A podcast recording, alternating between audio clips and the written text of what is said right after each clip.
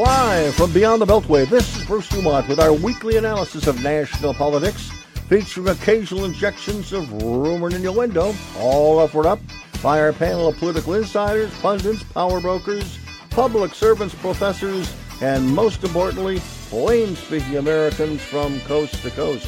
Tonight featuring commentary by author and public defender Jeanne Bishop and conservative attorney Judith Sherwin, and later in the broadcast, the Consul General of Germany in Chicago, Wolfgang Moessinger. And thank you very much for joining us. Our phone line's open 1 800 723 8229. We're coming to you from our studios at AM 560. The answer uh, that's WIND radio just outside Chicago in Elk Grove Village. We'll be here for the next two hours talking about a variety of things. I should mention that uh, later in the broadcast, around 7:30, uh, we're going to be joined by the Consul General of Germany uh, for uh, the Chicagoland area and the Midwest, uh, Wolfgang Moessinger, and we're going to be talking about German Germany's perspective on what's happening between Russia and the Ukraine. There's been a lot of, uh, I guess, some negative publicity about what the Germans are up to, and uh, we will talk about that uh, at around 7:30 this evening when we talk about uh, Russia and the Ukraine. But we've got lots to talk to about before that uh, with our guest. Judy Sherwin uh, joins us. She has been with us for many, many years now, and also making her maiden voyage is Jeanne Bishop. And uh, Jeanne Bishop is a public defender, and uh, they're both interested in the criminal justice field. Uh, professionally, that's what Jeanne is involved in, and she'll tell us a little bit more about her life. And as the program unfolds, she's author of two books: uh, "Grace from the Rebel," Rubble, rather, and "Change of Heart." And and the the the second title to that first book is "Justice, Mercy, and Making Peace with My Sister's Killer." And uh, I don't think in the 40 year history of this program we have ever had a, a, a close relative of a victim of crime on our program. Uh, your sister uh, and your brother in law and, uh, and her child to be in her womb uh, were murdered back in 1990. It was a highly visible case in the Chicagoland area. And you speak from that perspective, and also that you are now in the criminal justice field. Uh, you're a public defender. And the first question I want to ask, just for our audience this evening, as we begin to talk about your interest in the subject, um, I was amazed that you, someone very close to you that you loved very much, was brutally murdered. Most people, I think, probably listening to the show would become outraged and want to spend the rest of their life going after people who did things like that. You you went the opposite direction. How did that happen? Take us through the process, if you will, in a relatively short period of time. Take us through that thought process because that'll tell us a little bit about who you are and some of the things you're thinking about deeply. Sure. At the time that my beautiful sister Nancy was murdered, she was only 25 years old and three months pregnant with what would have been her first child. Mm-hmm. And her her husband Richard was only 29. I was already four years older than Nancy was. I had four years longer to live on this earth. And at the time of their murders, I was a corporate attorney at a big law firm in Chicago, Mayer Brown, and a, a, corporate attorney, and just dreadful at it because I wasn't giving my whole heart to it. It wasn't deeply meaningful to me. I know it's a, a worthy cause and, and meaningful maybe to others, but I wasn't giving my whole self to it. And when Nancy lost her life, I thought life is short and you have to do what you care about deeply and, and what matters most to you. And I knew that her memorial couldn't be vengeance and bitterness and hatred. It had to be something positive, something life changing. And so I became a public defender because I saw in the course of that whole investigation and the criminal justice system all the things that, that I think uh, were wrong and those that needed an advocate um, and a good one. Mm-hmm. Um, and that's uh, why I left within months of my sister's death to become a public defender, and it's a job I've been doing ever since these 31 years. Yeah. And during that period, is it correct to say you were a suspect for a while, or they were looking at you in a, in a strange way? Is that a better way of putting it? You know, the Winnetka police were doing a wonderful job on the investigation. Mm-hmm and the FBI swooped in about a week after it started. It, was the Winnetka police ultimately who cracked mm-hmm. the case and arrested the, the person right. who murdered and them. Wilmette is just north of Chicago for those listening around yeah, the Winnetka actually is, is where, yeah, yeah. where they were killed. It's a very um, wealthy neighborhood. Yeah, but the FBI had a, a, separate agenda. They wanted to kind of hijack the murder investigation with a, a ridiculous theory that had no basis in fact or, or history. And I challenged them on it and said, you know, I, I think that you're not trying to find who really killed Nancy. I think you're trying to use this investigation on a fishing expedition, and I'm not going to help you. So that branded me as uncooperative. And, and you you had done some work. Uh, th- they thought there was a link between you and the IRA that was involved in this murder. Uh, w- that was the that was the hint that, that got them involved, right? But it turned out to be a dead end. Right. It, it, it, was it was a preposterous theory. I, I was uh-huh. a human rights observer over it in things like trials of uh, people in the juryless courts over there. Uh-huh. Um, and you know, core First Amendment activities of going over there, coming back, and speaking and writing about what mm-hmm. I'd observed as a, as an attorney. Um, they were more interested in, in, the IRA, and so to link them somehow to a murder in Winnetka, Illinois, which mm-hmm. again was preposterous, absolutely unprecedented, never happened. Right. Um, now, Judy Sherwin, regular guests to this program know that you are one of the more uh, conservative, outspoken advocates of conservative positions on this program. But uh, turning back uh, the clock 31 years or even longer when we can turn it back, uh, you came out of a very left of center progressive background. Uh, so, how would you say your positions on criminal justice and uh, uh, things of that nature have evolved over the last three decades? Well, um, you know, obviously, even all this time later, my condolences on, on what you must have gone through. I, I have no idea how I could have come out of that experience the way you did. Um, but so I, I must say, uh, it's an amazing story. I, um, 31 years ago and, and longer. Um, I was more interested, I believe, in the civil rights abuses of, of various law enforcement agencies. I did a number of cases in the district court here in Chicago representing uh, potential civil rights issues. Um, to this day, every once in a while, I get called in on a pro bono basis uh, and have represented prisoners. So I still look at the criminal justice system from the other side of the plateau. I, I do that. And, and the sort of abuses and difficulties in the system uh, that have always existed. All right. But my position with respect to crime and punishment and, and the police and the respect that are due to the police really hasn't changed that much over the years. I suppose there was a point in my life, probably during the 1968 convention, when I referred to police officers in a not very pleasant way. Uh, I'm sure Bruce can remember that mm-hmm. because we talked about it at the time. But um, in terms of, you know, people shooting people on the street, stealing their cars, breaking in their houses. I never thought that any of that was okay. When we come back, I want to pick up on that. 1 800 723 8289. That's the phone number. I'm Bruce DuMont. This is Beyond the Beltway from Chicago, Illinois.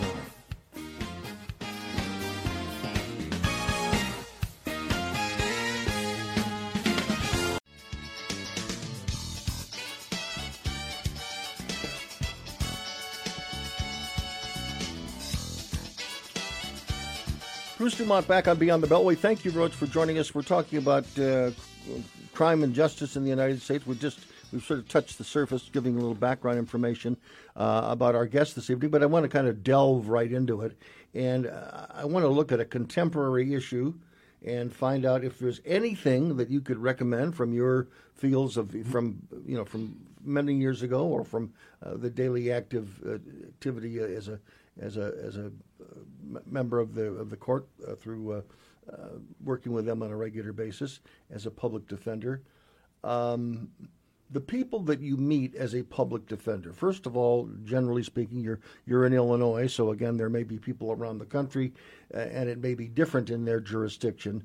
But uh, in Illinois, is a public defender uh, given to someone, or do they select someone, or do you have to take anyone that a judge says we want you to handle this case? That's a great question. I know that there are different rules in different jurisdictions. yeah. Some people, uh, some jurisdictions have private attorneys that are hired and paid by the state, but we are full time public defenders. So I work for the Cook County Public Defender, which is the largest public defender office in the country. And we're the largest unified court system in America um, because places like LA and New York City are broken up into kind of boroughs. But we're this one large system. And we have about 450 full time public defenders that do everything from representing juveniles uh, to representing, you know, uh, as I do, people charged with felonies. And we are assigned to different courtrooms and we take the cases that come in. We they people automatically get us if they can't afford their own attorney, and that's about 85% of adults and 95% of juveniles need a public defender in Cook County. And again, that person, it could be a small crime or it could be uh, murder or attempted murder. We do everything from traffic to homicides. On this particular issue that's happening in this jurisdiction in the county of Cook and also all over the United States, there are local uh, state's attorneys or district attorneys that are being criticized heavily by the news media and many conservatives and Republicans and some Democrats as well for being too lenient that they'll take a what they would describe as a minor crime and they will slap someone's wrist with it. They wouldn't put them in prison. They would give them some sort of you know parole, uh, but they don't go to the slammer for any significant period of time. And many people in this country thinks that's think that's soft on crime. As someone who's in the system, how would you describe someone who is charged with a crime like that? And let's say it's even petty burglary.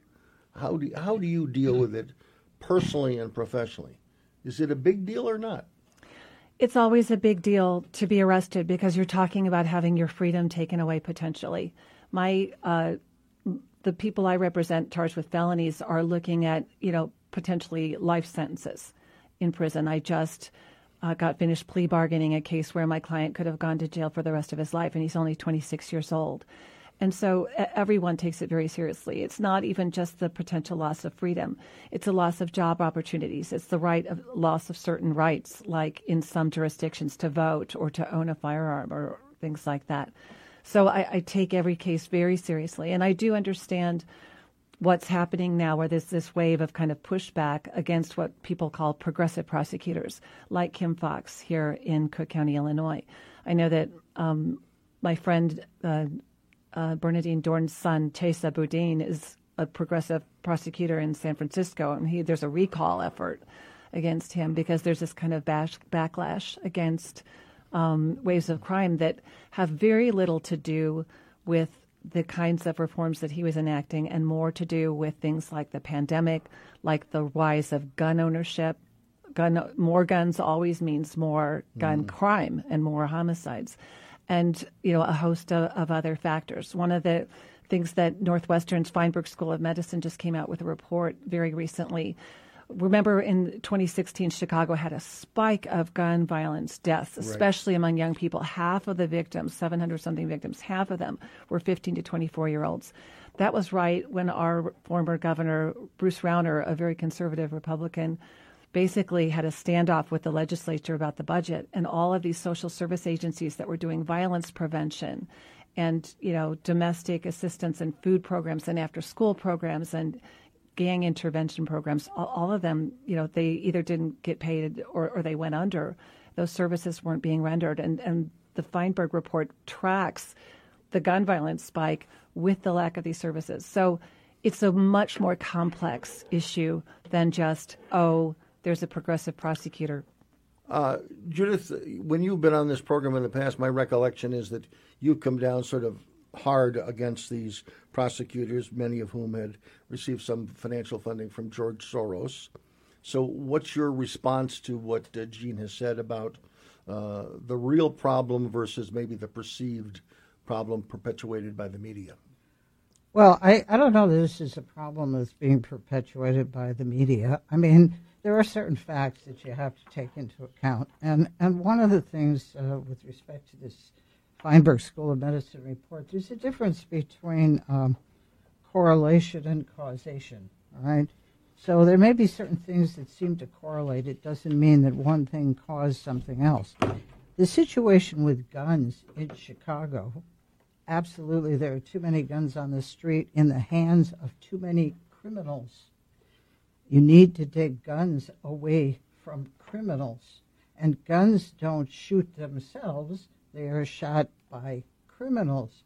The problem with the gun control situation is that it all these control measures are aimed at people who are not criminals who have guns. So they're going to obey the law. The criminals are not going to obey the law. So therefore, you have more guns on the street. And I'm not saying that, that the regular person, you know, having their own gun is going to be able to prevent crime. I, I don't really think that that makes a whole lot of sense.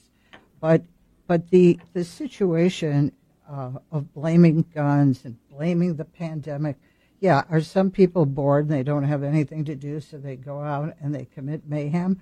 That's probably true. That probably was true in the summer of 2020. But people running into stores like Bloomingdale's or Nordstrom's and running out with sacks of merchandise, this is not something we ever saw before. And the reason we see it is because, as a matter of policy, we have prosecutors who, instead of following the law of the legislature of the state of Illinois, which has not been changed, have decided, I'm not going to prosecute that because okay, it's not very want, progressive. I want to have that's not proper, and that's creating a huge problem. I want to have Jeanne uh, describe, uh, give your your assessment of that same situation someone going in and stealing clothes from a, a high-end store? Well, first, I really want to agree with Judy about you know that correlation doesn't mean causation, and that's why you know a couple of nights ago, NBC News was covering the idea that bail reform is somehow causing a spike in crime, and the expert that you know was on you know in their reporting said crime's going up everywhere it's not just going up in the places that have bail reform. It's going up in all these other cities too that haven't reformed it. Mm-hmm. Um, the the the gun thing um, in Illinois, we have a gun add-on for every crime that you do with a gun. It's an extra 15 years if you have a gun with you and don't use it. It's an extra 20 years if you you know, have the gun and you do try to use it, but you don't hit Do you someone. agree with that? Is that a good idea? Well, it's a great idea. It's a law. The question is, if there's nobody enforcing okay, it, good. it right, doesn't do anything that, for anybody. But and, and, it's, and, and, and, it's is 25 years if you actually shoot someone. If you are they putting people away for that, or they're sending them back out on the street with an ankle bracelet? I mean, yeah, my point is, is can't do that. Yeah, my point is that that for my clients, they're not thinking of that. They're not doing a cost benefit analysis in the moment where they they use a gun. They're they're maybe they should, but they don't. This is not who they are. It's not how they think. They don't do that kind of reasoning. They just they their reasons for using a guns are, are, their own and have nothing to do with the kind of logic that rational adults often you know use. So the, these sorts of things aren't the things that that really bring crime down. What is the common denominator of the people that you deal with? Primarily, let's focus on the juveniles. What's the common denominator? Oh. If we were to make a whole, uh, you know, index of, of their lives, a checklist of their lives, what would be the similarities we would see the most? Oh, that's such a great question. I wrote a Huffington Post piece about this once. It's the lack of any sort of caring adult who is taking care of them. The common denominator is usually absent dad, usually, or absent parent being raised by a grandparent or some, you know, aunt that has a house full of kids uh, poverty, neighborhoods that are uh, dangerous, violent, sexual abuse against them when they're young, or other types of abuse, hunger. These are, you know, I, I read these, they're called PTIs, pretrial investigations, and it's basically a biography of this whole person's life. It's done mm-hmm. by our probation department. Where were you born? Where'd you go to school? Where'd you grow up? What kind of neighborhood? What kind of gang involvement might you have had? You know, psychological issues. It's a tale of woe and it's a, the same tale when, almost always. When you look at that that, that report, can you project even before you go to court because you're you're there to give them their day in court and to try to defend them against whatever crime they've been charged with can you look at that and basically predict who's going to be either dead within five years or spend the rest of their life behind prison just by looking at the report you know, sadly, that's very true. I've had clients where I, have looked at the trajectory of their lives and crimes, and I wonder how much longer they'll be on this earth. Okay. We've got to pause. Judy, I want to hear from you as well. 1 800 723 8029. I'm Bruce DuMont from Coast to Coast and Border to Border. Give us a buzz. 1 800 723 8289.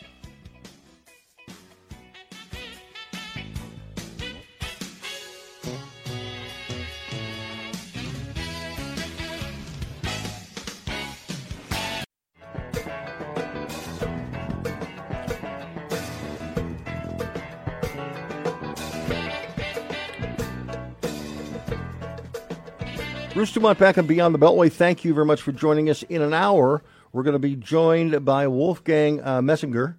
He is the general consul for Germany in Chicago, and he's going to be talking about the German perspective of what's happening in Russia and the Ukraine. He's got a unique perspective, and we will hear that uh, in an hour on our program. Uh, we're talking with Jeanne Bishop and Judith Sherwin. Uh, we're talking about criminal justice and and and societal problems and uh, Jeanne, you're making your maiden voyage. Uh, give everybody a little background on who you are. I know you've written a, a couple of books, but tell people what you're doing now. Um, well, now I'm a Cook County public defender. Uh, that's my day job. I also am on a number of boards uh, that deal with law reform mm-hmm. uh, and clemency. The Illinois Prison Project is one that does uh, clemency petitions for people that are are uh, have served long sentences in prison. Mm-hmm. And uh, Restore Justice Illinois is one that wants to reform overly harsh laws, especially for juveniles. Mm-hmm. And also, you've written two books, so let's talk about I that. have, yes. I've written two books. One is uh, called Change of Heart uh, Justice, Mercy, and Making Peace with My Sister's Killer.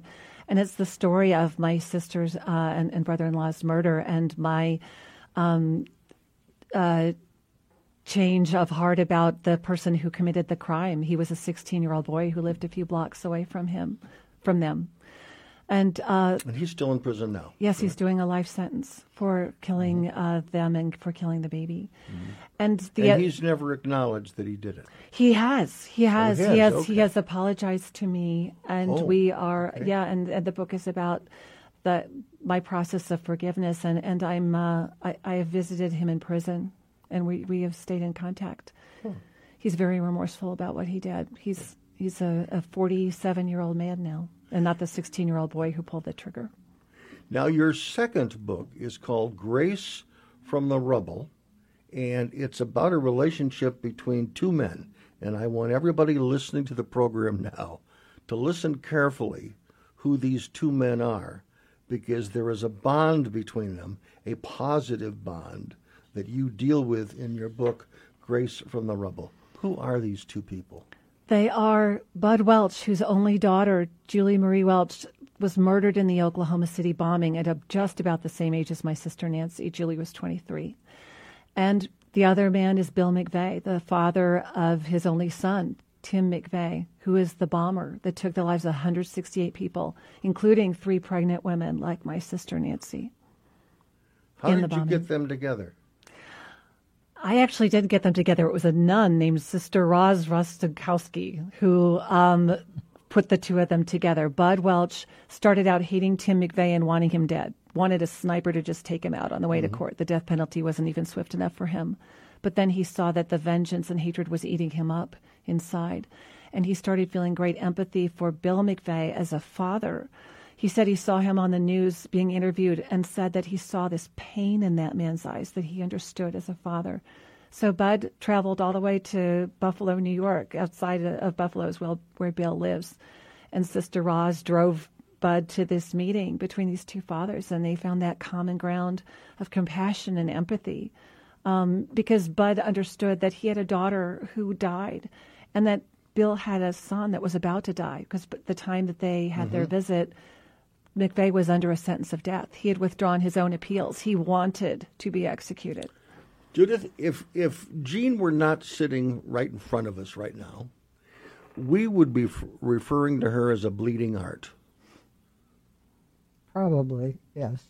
How do you feel about people who might think about that? Listening to you this evening, I mean, you're telling your story very well, uh, but there's a lot of people out there that, although they have great empathy for the, the story you tell, they just can't get themselves to believe that you ended up where you are tonight, talking on the radio in such, uh, I don't want to say sympathetic terms, but certainly empathetic terms. I'm the granddaughter of a four term Republican state's attorney of Champaign County, my grandfather, John J. Brzee. My dad was a Republican and a U.S. Marine and a lawyer also. Um, I have a very, oh, after 31 years of working with all kinds of people charged with crimes and having seen everything possible uh, in these police reports and crime scene photos, I am no uh, misty eyed, um, naive about the fact that there is evil in the world, that people are capable of evil acts. But I also don't have the hubris to say, for instance, with respect to the death penalty, that I know, like God, who should live and who should die, and that this person is irredeemable, that they can never be safely let out in society if they are rehabilitated and remorseful. And my example, I guess, is Tar- Karla Faye Tucker, that even Pat Robertson, the mm. conservative evangelical, you know, Christian, lobbied for the state of Texas not to execute her. Mm. So I think I come from a perspective of my faith and um, my um, my life experience. Judith, has your position on, on capital punishment evolved over the years? Um, not really. Okay, I uh, and and I would like to make one slight correction. I, having listened to Jeanne tonight, I, I wouldn't call her a bleeding heart. Bleeding hearts to me are people who take a look at various issues from from a distance, and and they look at you know groups of people. They don't look at individual situations, and I think she doesn't do that. Um, and and uh, you know they make pronouncements about stuff that have nothing to do with reality. I don't think that's that's what we're hearing tonight, and so I have respect for this position. I understand that you have that position. As I said before, I'm not sure I'm good enough to have a position like that myself. However, um, I guess I do take a little umbrage at the idea that Republicans are all bloodthirsty, um, capital punishment killers, um, and and I am not. But I do think, and I have always thought, that there are certain acts that a, pure, a person will commit that just makes them unavailable to be in society anymore. And I do believe that in some instances there is no such thing as rehabilitation and there has to be punishment. I mean, I can think of a number of crimes that have happened over the last years. I don't know, Bruce, if you remember, there was one horrible situation, I think in Aurora, where somebody met someone on the internet, told them they were going to get baby clothes, had the person come to their house and they killed a pregnant woman and stole the baby. All right, those people. There's no, there's nothing redeemable about those people. I don't know what happened to them, but that's a good case for the for the death penalty, as far as I'm concerned. There are other situations. Do you like believe? That. Do you believe, insofar as unique situations? I mean, this past week we've dealt with the, with the, the the attack on police officers shooting them in, in New York and Houston and uh, Los Angeles, and uh, uh, if, if not last week in Chicago, certainly the week before. My question to you is yeah. if you kill a police officer in the line of duty, should you should that be a capital offense? Absolutely, because and it's not just the police officer; it is a crime against all of us. The police are, for the most part, all right, are there to protect society. They are there to make it possible to go downtown at night and go to a concert. They are there to make it possible to drive around on the streets and not be shot at. They are there to preserve law and peace and order of the community. And when someone kills them, what they are doing in a way is killing the community and that's the whole idea of the criminal justice system that you the community is the complaining party at the bar you have killed the person who is protecting society and and that is a capital offense as far as I'm Jeanne, concerned. do you agree with that? I think police officers are heroes for going out every day to serve and protect, as they say. They risk their lives. They go into situations that uh, put them in danger all the time. I don't know how they do it, and I don't know how their families do it. And so I have enormous respect for them at, and for what they do.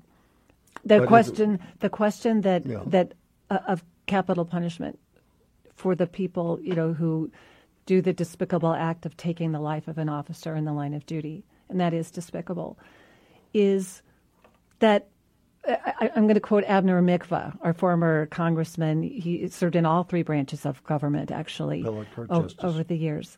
And he said once in a, a speech at my law school, Northwestern, that the death penalty presumes that the least rational people in society, first degree murderers, are going to somehow stop and ponder their fate and decide, you know, to make a rational calculus of whether to do something or not.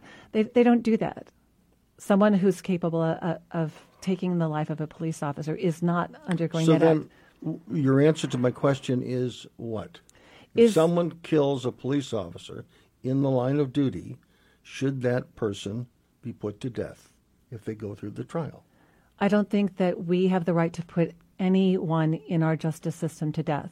I think that, that it's a it's not necessary. It's more expensive than housing someone for life.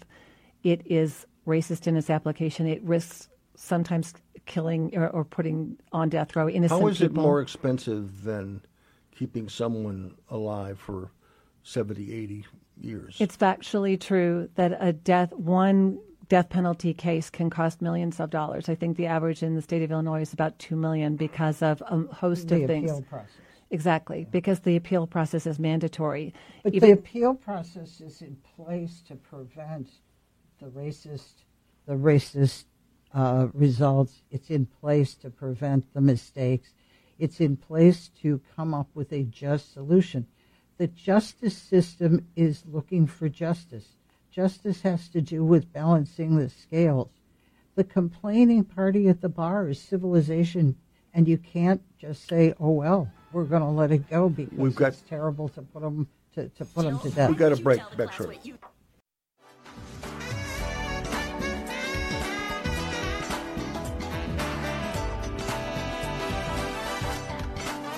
Bruce DuMont back from coast to coast and border to border. This is Beyond the Beltway. Thank you very much for joining us tonight. I think we've got a really great conversation going, and uh, we've got Kevin out there in Austin, Texas, listening to us on KLBJ. And uh, what does Kevin in Texas have to say tonight, Kevin? Are you there? Kevin, are you there? I am here now. Yes. Okay, all right. All right. I just heard the phone. That's okay. All right. So my question is, I'm sorry. Go ahead. no, go ahead with your question. Okay. Yeah. So the question is, because with all of this crime, the inflation, the unhappiness, there's a right now more people identify as Republican as Democrat, and they're, they're anticipating this wave. Is it possible for the and in, This program from Chicago, but I don't like to make it a local program and talk about things Yeah. with people around the country. So in general, we I do not. in we do not yeah. have. uh, If if people have listened to this program, we do not have a really effective Republican Party in the county of Cook, and it's one of the reasons why the Democrats win every office. Uh, in my view, it's getting worse. It's not getting better. Uh, and again, uh, if uh, if Kim Foxx, uh, the embattled uh, uh, state's attorney of Cook County, uh, did not was not uh, challenged in any significant way uh, a year ago, uh, which she wasn't, even though there was a very qualified Republican judge running against her But for I- state's attorney. If if that didn't happen, I don't know when there's going to be a change uh, in in Cook County. And on that note, I'm going to move on because I don't want to make it about local Republican politics. You made your comment. I do appreciate it. I did give you your quarter, but again, I want to get back to the it. bigger, broader discussion that we're we're talking about this evening. Uh, I want to go back to your job as a as a uh, as a public defender. Um, when you were assigned a case, how early in that case do you ask the defendant if they're guilty or not? When I meet with my clients, I have all the evidence that has been given to me or that I've been able to get so far, which is usually the arrest report, the incident report, and maybe some supp- detective supplemental reports, some body worn camera that they can look at. And I, I just So you have a you have a thought in your mind before you ever hear them speak. Yes, I, I, I want to be able to inform them of of the evidence, um, and and I just I just dispassionately lay it out. This is you know this person is saying this. Here's what this body worn camera shows, or what this surveillance video shows. Um, you know, I sometimes I'll send an investigator out. We have our own professional investigators that work in our office, and I'll say, could you go take a look at that street corner because they said there's a no parking sign there, and it, you know something like that, and and I'll I'll lay it all out for them, and and people are um, usually make rational decisions about their future based on what they see. And how often are you right? I mean, most of my cases are plea bargained, and I have the most reasonable, uh, wonderful uh, counterparts in the state's attorney's office. I, I love the prosecutors that I work with. They're fair minded, um, and we usually find some kind of compromise. There are um, a smaller number of my clients that are, are factually innocent, and, and those, you know, and of course, everybody, guilty or not, has the absolute right to go to trial. I never make the decision whether we go to trial or not. They get to decide. And they also get to decide do they want one in front of a judge, a bench trial, or do they want a jury trial? So they are all, if, if anybody's pleading guilty, it's because they have made the decision that, that that's what they want to do. According to uh, published reports regarding uh, the president's uh, selection of a Supreme Court justice, in addition to being a black woman, I want to get your reactions to that. But according to some of the reporting, uh, the common denominator that he always looks for when he's appointed a judge in the past is whether that person has some record as a public defender. Judy, did that surprise you? Is that a, is that an important uh, common denominators? Because again, it's been reported as the most important thing to Joe Biden. Um, I, uh, I honestly, I wasn't aware of that. Uh, I'm not sure why it is. Um, I think it bespeaks of, of his idea of what the criminal justice system is about, and I don't. I think he claims to have been a public defender for some short period of time. Uh, I don't know whether he was or he wasn't, but um, the the uh, the criminal justice system has to have two parts to it. It's got to have the prosecutor who's looking for justice, and the defense attorney has to make sure that they're preserving the rights of the defendant. And in their own way, they're also looking for justice. And the two of them together in this adversarial process are supposed to come up with the right decision.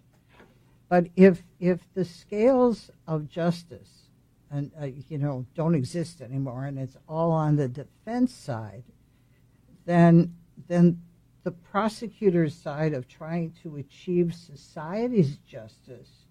Remember it, criminal case, the complaining party is society, not the prosecutor.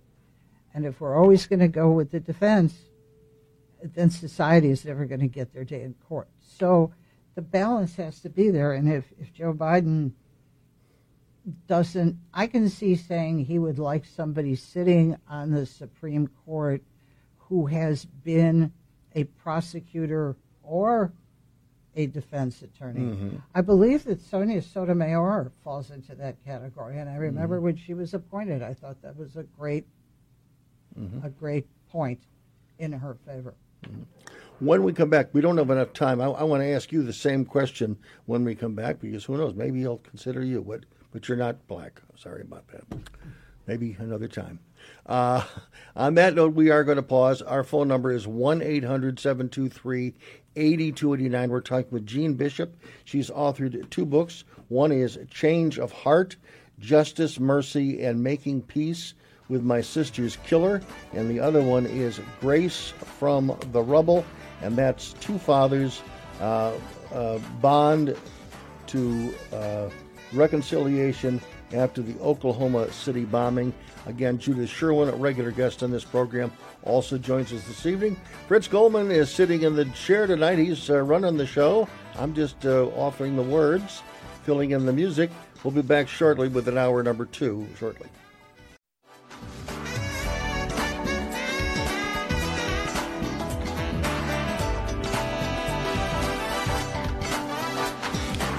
This is Bruce DuMont from Beyond the Beltway in Elk Grove Village, Illinois, at the studios of AM 560 WIND, Salem Radio in Chicago. Thank you very much for joining us from coast to coast and border to border and around the world at beyondthebeltway.com. And remember, uh, if you uh, list or forget to listen to this program on radio or watch us on television some Sunday night, uh, or on uh, on our Facebook page.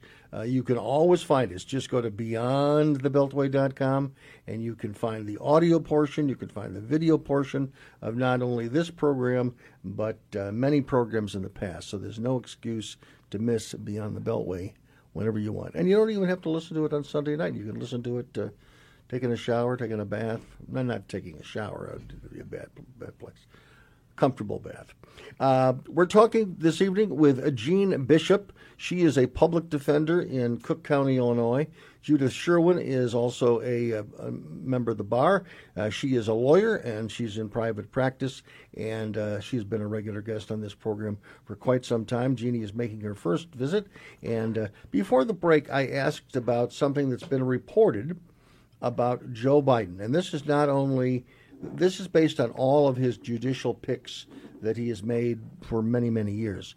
He always looks for someone, at least a resume item is they he he like he's impressed when he sees someone was a public defender. Now you're a public defender. Why do you think that would be so important to uh, Joe Biden to have that on at least the top of his list, allegedly, according to these reports? I think he said, and I think a philosophy that's guiding his choice here is that he wants the court to look more like America.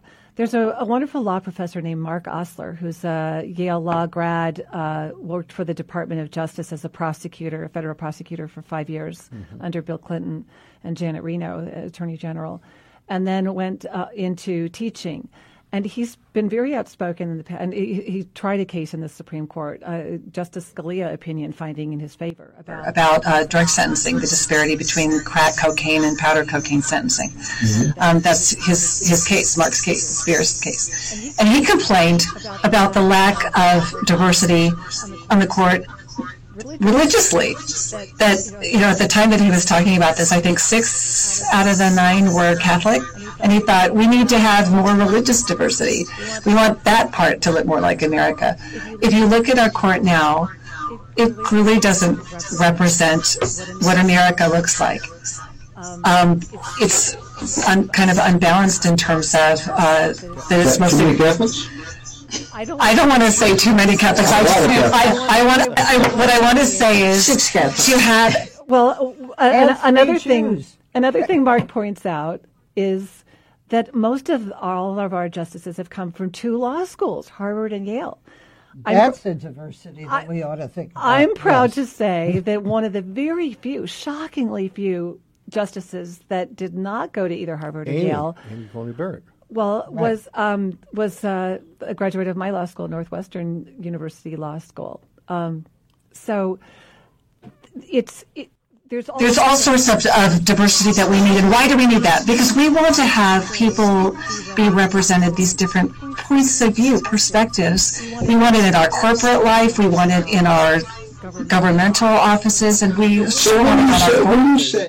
You know, when you're running for president that your choice is going to be an African American woman, how does anyone see that other than a partisan political ploy? And how does it make an African American woman who is qualified, how does it make her feel?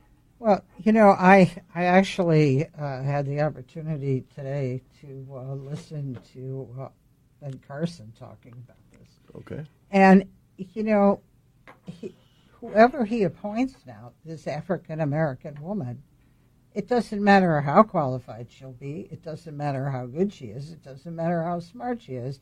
Everybody's going to look at it and say, "Well, she just got the job because she's an African American woman," and that's not fair to the person who's going to be sitting up there on the court.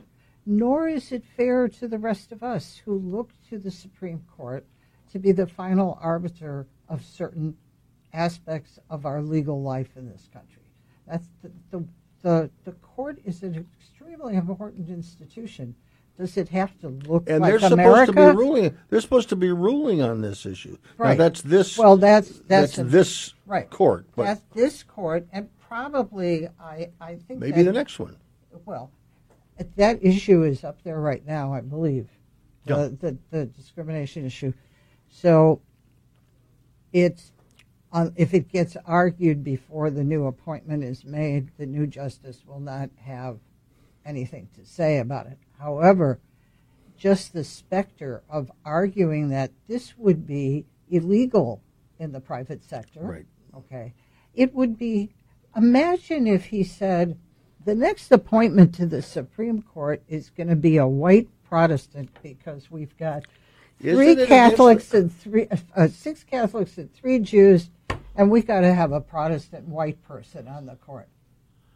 How would that go over? Isn't it against the law now? Isn't there federal law dealing with discrimination that, Absolutely. w- that would make an utterance by a candidate for president, let alone the president, that he's violating federal law by saying what he said in the campaign? Well, he's not violating federal law. He certainly, I mean, if he were running a business, he'd be violating federal law.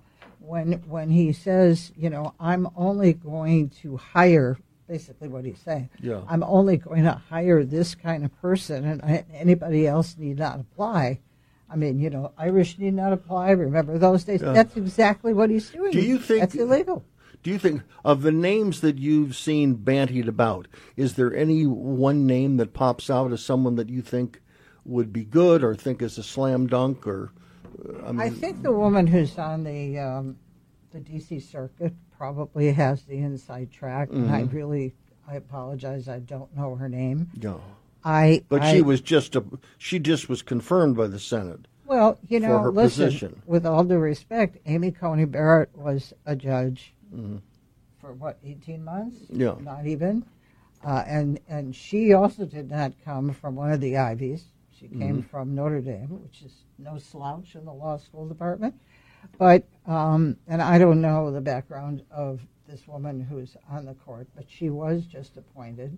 Uh, she has a very But- good reputation, and she she she went through the Senate. I think it was something like fifty-four to something. Isn't isn't the question here for the president basically uh, to make a couple of phone calls, to call Senator Sinema, to call Senator Manchin, and say privately, "Who you guys for? Who who who are you going to say yes for?" And then his answer is over. Because Well- he's got he's got the rest of the team, and in many cases, certainly in the case of the, the woman that was re- the, the justice that was recently uh, confirmed, uh, who is being mentioned now, uh, she got Republican votes as Right, and- recently as a year ago. I, I, I, you know, I'm gonna, I'm gonna make a prediction. I don't think you're going to see a Republican uh, standoff on this. no, I don't either. It doesn't make sense. All right, whoever is appointed to the court is not going to change the complexion. I don't mean to use the word.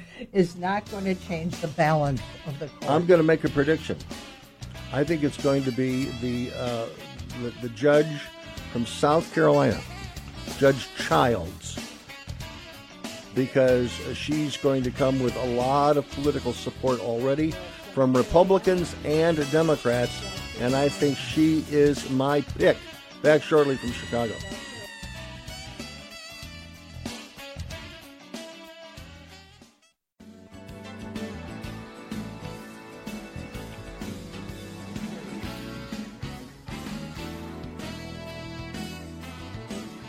Bruce DuMont back, and uh, just a follow up word on my prediction that uh, it will be uh, Judge Childs from South Carolina that's ultimately going to get the tap. I think uh, if you heard the interview with James Clyburn of South Carolina uh, earlier this week, I don't think I've ever heard any political leader be more uh, demonstrative in his support for a, uh, a, nominee for the Supreme Court, and he is uh, Joe Biden owes his presidency to James Clyburn. Uh, she is from South Carolina, and also uh, it's it's based on her previous uh, runs before the court. She has already been voted on by Lindsey Graham and Senator Scott. So she already has two Republicans from South Carolina that would support her.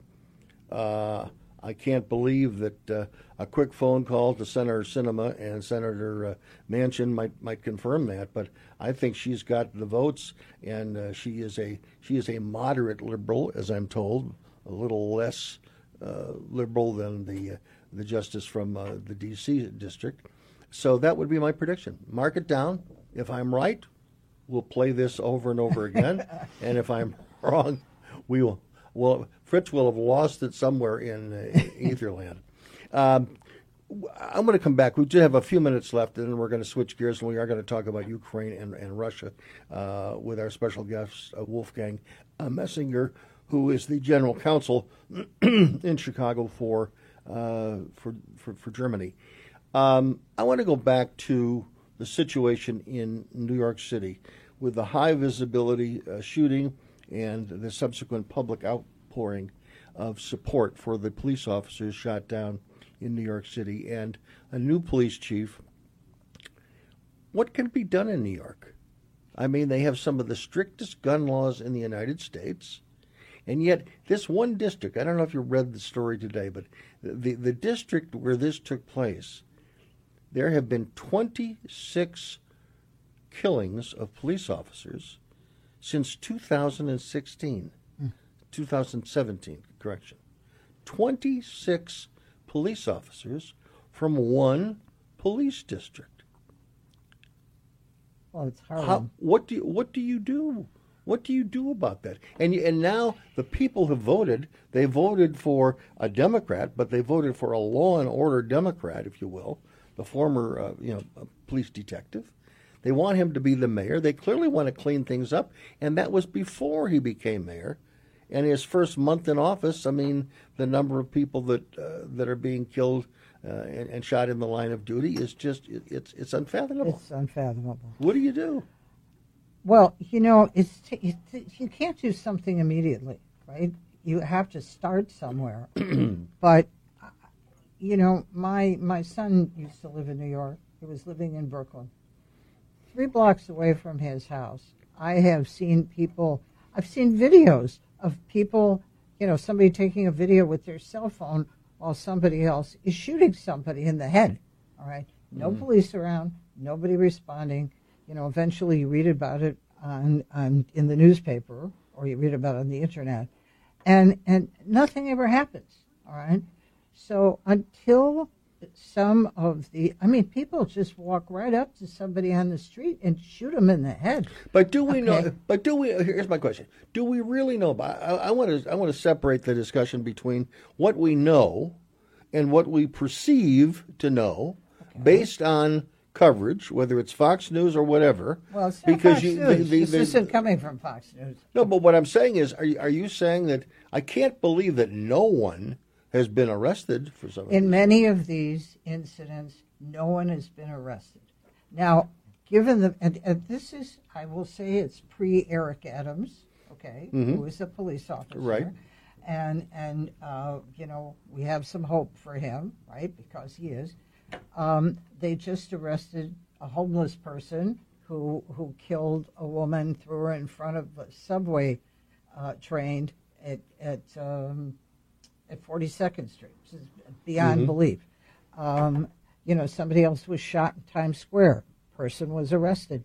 You don't hear that stuff all that often. So perhaps, as, as I said about Chicago, if you have prosecutors who, who take a look at the laws on the books and go after people and arrest them and don't let them out, the two people that we're talking about, who the one guy who threw somebody in front of a train and the other guy who shot somebody in Times Square. Well, the- they're in jail. They're not running around the somewhere. prosecutor, the prosecutor who's now been critical. He's a new prosecutor uh, in in Manhattan. He was sitting in the uh, the cathedral the other day, St. Patrick's Cathedral, with the widow Right. of the police officer, Mr. Rivera, Who really let him have it? who really let him have it. And he was there, and he said that he was going to prosecute people who attacked police officers, which Well, I would assume, uh, which I would think you would have done anyway. I want to get uh, uh, Jeanne's response uh, to this about what could be done in New York City, other other than because here's what I want to know. I can't believe that there's that many shootings without any prosecution. I can't believe that it's zero prosecution. Under de. Blasio? Under de Oh, under de Blasio? Blasio, but I still don't know whether it's zero.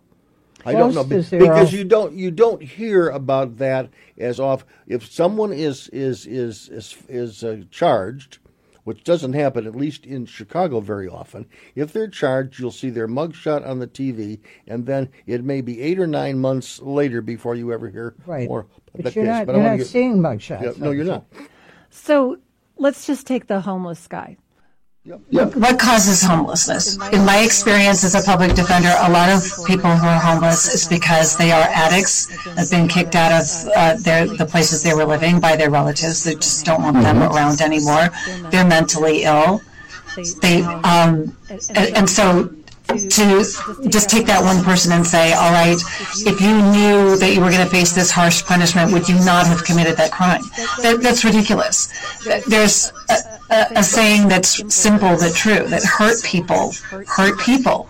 If you are someone who's dealt with abuse, mental illness, you know, addiction, things like that, um, a lot of my clients have this and they do these terrible acts. And so how do we prevent our way out of this?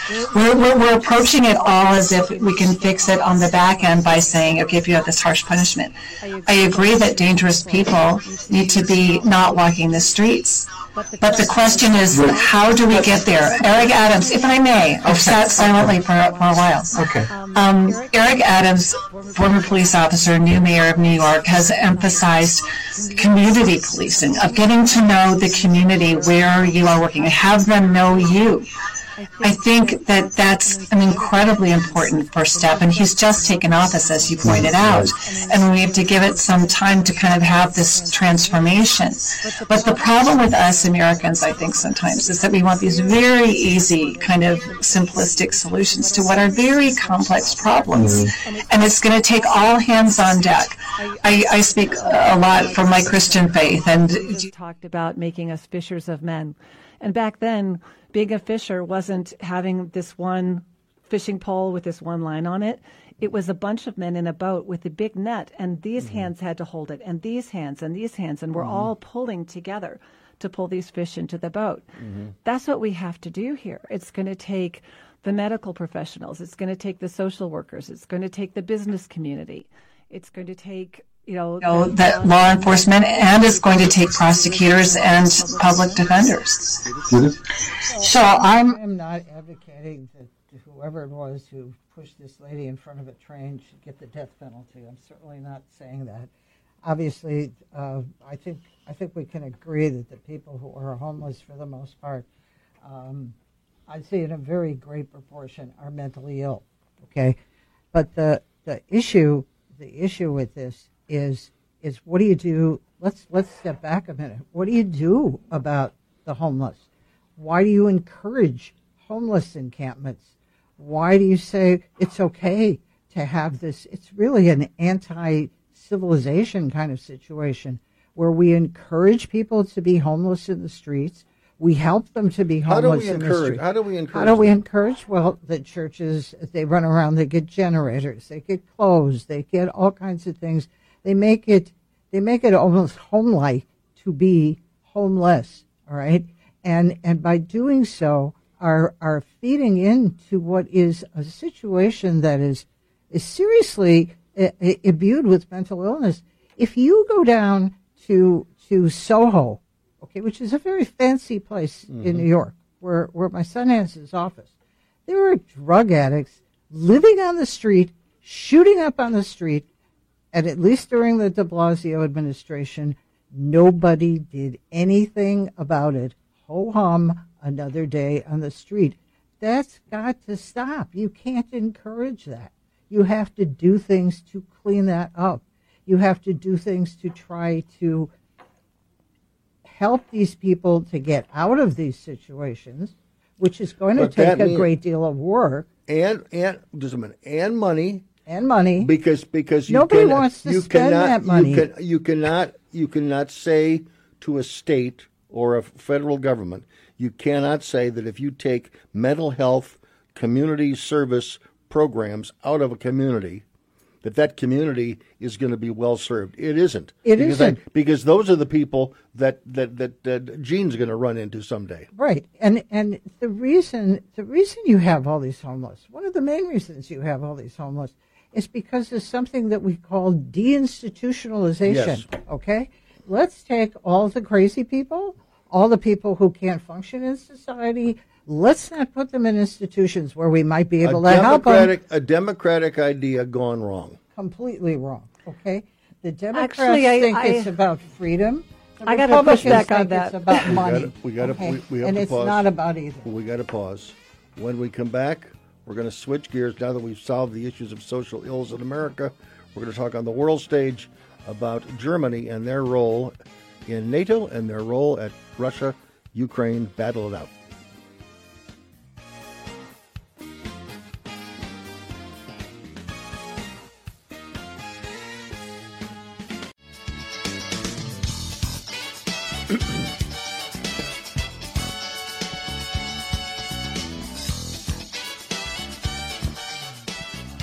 DuMont back. We continue uh, with uh, uh, in studio. We continue with the Jeanne Bishop and Judith Sherwin. However, we are now joined by our special guest Wolfgang Moessinger, and he is the general consul for Germany uh, in the city of Chicago. And uh, we welcome him because I wanted to have this discussion in the remaining half hour of the broadcast this evening, because there has been a lot said and written about what's happening between Russia and Ukraine and what the role of NATO is and uh, what uh, what our NATO uh, friends are doing to support uh, at least uh, some of the get tough policies of of the administration. And I I wanted to hear because my sense in listening to the news media was that there was a lot of negativeness coming across against Germany, that somehow the Germans weren't living up to uh, to their role in NATO. And I reached out to, to the General Consul of Germany, and he joins us tonight. And uh, General Consul, we thank you very much, Mr. Moessinger. Nice to have you with us on Beyond the Beltway. Thank you, Bruce. Thank you for having me, and uh, thank you for giving me the opportunity to uh, to speak about uh, this very serious uh, issue, the sit- situation in Ukraine, and uh, Germany's position on it. Okay. We should also mention that before you were general consul here, you were general consul uh, in, in in a large city in, in Ukraine. So you have a special personal feeling for uh, Ukraine as as well as uh, uh, the issue involving uh, Russia at the moment. So let let me begin by having you clarify uh, what is the role, what is the mission that Germany has at this moment as it regards to uh, NATO and the situation uh, involving Russia and the Ukraine. Uh, just to add on, I have one of my posts before was also in Moscow, so I have been in both countries Okay. serving for for my country. Um, yeah, let me let me assure you f- first that uh, Germany is fully on board uh, with all other NATO members and EU partners in uh, hammering out a package of sanctions against Russia should Russia invade Ukraine. And uh, I don't think there is any difference in the opinion within NATO state members that these sanctions need to be severe, harsh, and crippling the Russian economy and especially everything that is dear to the Russian government. And Germany is fully on board on that. And uh, we are completely participating in all, on all levels, in all discussions in, when it comes to uh, designing this package. According to a lot of the published reports in the United States, they would add that because there is the pipeline, which is very important to Germany, and because it's very important to Russia, and that the two countries are working together on that, because there is this commercial relationship between the two countries, uh, if push came to shove, uh, you may be asked to do something to a a commercial customer of yours that would uh, support Russia against uh, the West. Can you speak to that unique relationship, business relationship, and trade that you have with Russia? Uh, there is no doubt about it that the sanctions that are already in place for Russia since 2014 have been felt in Germany and in the German economy probably much, much stronger than in the American economy because we are much more interwoven with Russia. But we were still the country within Europe and within NATO who was leading the effort and putting these sanctions in 2014 together and keeping that package alive uh, over the last eight years. And that was not always easy because there are some uh, EU member states who are who wanted to loosen them. So yes, we, we have a very close relationship with Russia in many in many aspects in the economic field.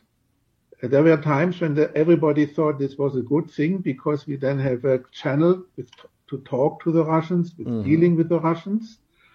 Um, and we still think that at the end of the day, it's it's it's good to have interdependency and in, being interwoven with each other. But in this particular situation, of course, our political principles, which is uh, sovereignty and independence of every single country in Europe, mm-hmm. are much more important. And that's why we are fully uh, committed to this package. Mm-hmm. And let me just say something about this gas pipeline there is a little bit of exaggeration in the not only in the American media but in the media in general about this. First, a couple of facts. Um, natural gas is makes only about 20% of the energy mix in Germany, and of these 20%, 10 uh, half of it, so about 10% overall, is coming from Russia. So we are 10% dependent on Russian gas when it comes to our energy mix. Okay, that's a, a considerable uh, figure. That's not nothing, but that is not something that makes us completely dependent. And the Nord Stream 2 pipeline has been a commercial project which has been designed and started at a time when everybody still thought it's good to have connections with Russia. But it's um, not yet certified, and the certification process in Germany is stopped at the moment for some technical reasons, but it's stopped, and uh, it could be restarted, but it could also be stopped forever. Mm-hmm. And that's why we have said Nord Stream 2 is part of the package. And the Russians know exactly that uh, with an invasion into Ukraine, the possibility of Nord Stream 2 coming into operation is nearing zero. And so I think this is a, a, a clear part of the package and uh, we are, and on the other hand, you have to co- remember that Russia is probably more dependent on our money than we are on the, our on their gas, mm-hmm. because the Russian federal budget depends to two thirds on the uh, oil and gas export revenues. So if they either can't expand that because new pipelines will not come into operation, or even start uh, using energy as a weapon by reducing their deliveries, I think they harm themselves much more than they would harm us because there's enough gas on the world market which could replace the 10% that are missing. You mentioned that uh, that Germany was very much in the lead on, on coming up and imposing uh, the sanctions of 2014.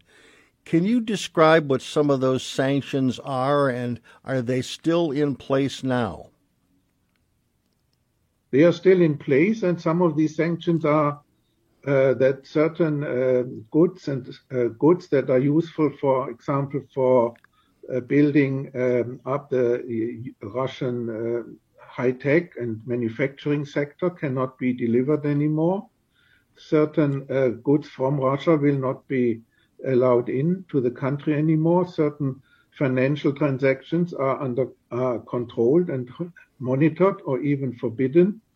And uh, we have uh, uh, quite a big number of Russian high officials who are on a sanctions list, which means they can't neither travel to Europe nor can they have any assets in Europe. Mm.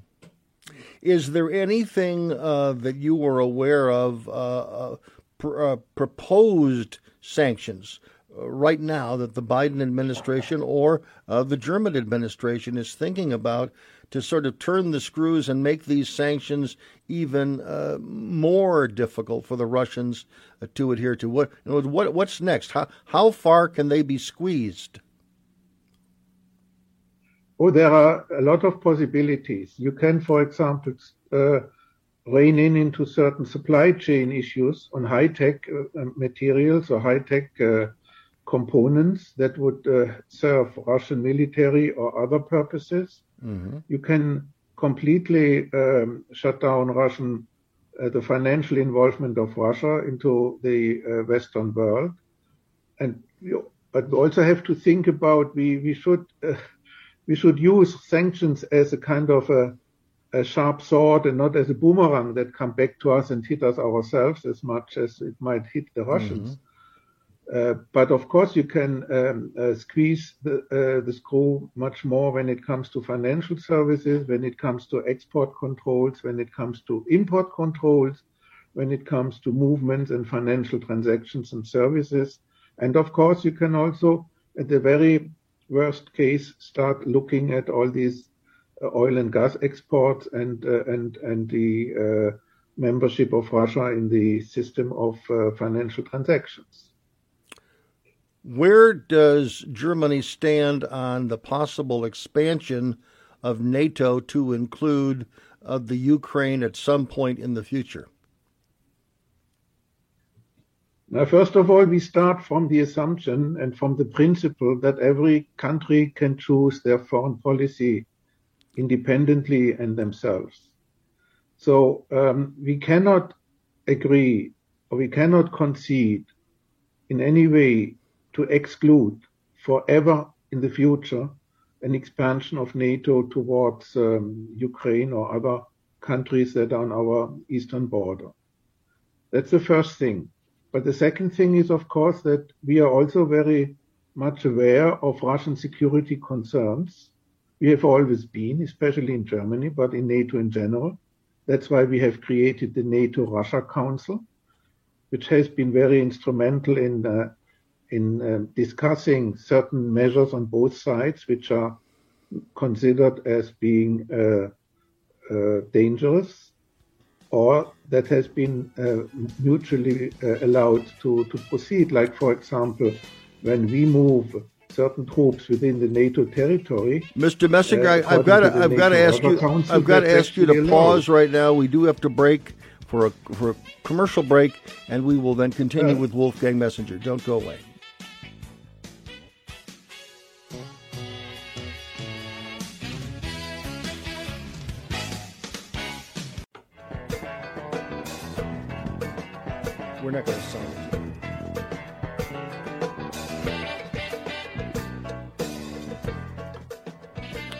DuMont back. We continue uh, with our guests, uh, Wolfgang Moessinger, who is the General Consul of Germany, and Judith Sherwin and Jeanne Bishop join me in studio. And uh, Judith Sherwin has a question for you, uh, Mr. Moessinger. Uh, Mr. Moessinger, it's it's really an honor to be on the show with you. And uh, I, I was listening very carefully to what you were saying. And I understand that, that you espouse the position that it's really only 10% of Germany's energy needs that are coming from Russia. So it's really not such a big deal for Germany. However, if you were to cut off that source of income for the Russian budget, uh, that would be a big deal. So why not just say to Mr. Putin, if you set one foot into Ukraine, that's the end of our energy needs coming from Russia, and you can find someplace else to sell your wares to. Don't you think that would have a pretty big effect on his thinking in the situation? I think the greatest effect on his thinking has if we stay together, if the Western Alliance works and talks as one. So he can't uh, put a wedge between us. And everybody who tries to bring a wedge between us is eventually only helping him. And uh, uh, secondly, I think the best thing is not to tell him what we are going to do if he does invade Ukraine. Because then he might already get his uh, preparations in place. He might already have some some uh, ideas on how to circumvent it or how to uh, make it look that we have been the ones who are the aggressors and have been putting him under pressure. Uh, our chancellor and our foreign minister, together with all the other Western leaders, have always said nothing is off the table. So what you, you were suggesting is one of these things that are, is on the table. But what at the end of the day will be in this package, I, I can't tell you, and I think it's wise not to let anybody know by now what we are planning. Jeanne Bishop's got a comment as well. So it's an honor to speak with you. Thanks so much. Um, the New York Times had an article, I believe, yesterday, and it was from the perspective of France and President Macron, and um, talking about the fact that because under the previous administration, and there was such an anti NATO tone coming from the White House that it's made uh, the people, you know, countries in the European Union more, um, you know, concerned about what might happen in 2024. That might be a return to that, and that there ought to be a kind of a sense of a, a, a realignment, kind of among the the European countries, and that that might be having some impact here. How do you respond to that? Um, maybe it, with two aspects. The first is that uh, in the four years of the Trump administration, we have, of course, learned that we have to be prepared to stand on our own feet. That's why we have started a, a, a project and program of uh, strategic autonomy for Europe, which doesn't mean that we kind of disentangle ourselves with the United States, but I still think it's wise to to look at uh, supply chains and to look at major major uh, assets we have, production facilities we have, for example, in the health sector, that in case there there are problems between the United States and us in the trade sector, that we can survive and that we can keep our economy running. And in this respect, we are also uh, looking at the energy uh, sector and how we can make ourselves less dependent on energy exports from wherever they might come. And uh, the second thing is, I think what is also important, especially for the people in Ukraine and the people in Russia and those people who are looking for democracy, to want to strive to change their country to become a democracy, that we safeguard our democracies at home. If we constantly undermine the credibility and the trust into our democratic system, into our democratic structure, that's very detrimental for these people because then they start doubting is democracy really the, the thing they want to strive for? And it gives uh, a grind to uh, the mill of all those who say anyway democracies are in a decline, autocratic systems are the best systems, they deal better with all kinds of problems. So I think it's very important for us to, to safeguard our democracy. And if I may just add on as a, as a German who has lived in eastern Ukraine, uh, the, the, the very visible border between democracy and autocracy used to be the Berlin Wall. And this border is now exactly the line, the front line between Ukrainian troops and the Russian separatists in eastern Ukraine. It's exactly the same line, and actually, some of the crossing points, their border points, looked actually almost like the border point between East and West Germany uh, 40 years ago. Mm-hmm. Good so point. That um, is now the fight, and that's why we have to keep democracy in as, as, as a safe, uh, a safe place. we have a minute left. What can you say about the military commitment of Germany through NATO to uh, the effort uh, to dissuade uh, the Russians from invasion? I mean, I know there's a lot of criticism because our export control laws forbid us to, to export lethal weapons to, to Ukraine. But that's our history, that's the law, and the government cannot just kind of uh, ignore it as, as its li- liking. But we are supporting NATO in many ways. We are uh, um, supporting, we, are, we have troops in Romania and Lithuania. We have supported the Ukrainians in, uh, in medical supplies for their military. We have even rehabilitated their military hospital. We have given them a completely new field hospital. We have uh, treated about 200 uh, Ukrainian soldiers and civilians who were severely wounded in the conflict. Mm-hmm. And I would like to talk much longer about how it looks like in these areas that are under control of the Russian-backed separatists it's one of the big humanitarian disasters in the world at the moment. On, the, on, on that note, we're going to invite you back because we're out of time for this discussion, but you, you, you set the table for our next discussion. Wolfgang Moessinger, uh, he is the Consul General uh, for Germany in Chicago. Our thanks to Jeanne Bishop and Judith Sherwin for joining us this evening. Fritz Goldman helped make this program possible. I'm Bruce DuMont. Good night from Beyond the Beltway in Elk Grove Village, Illinois.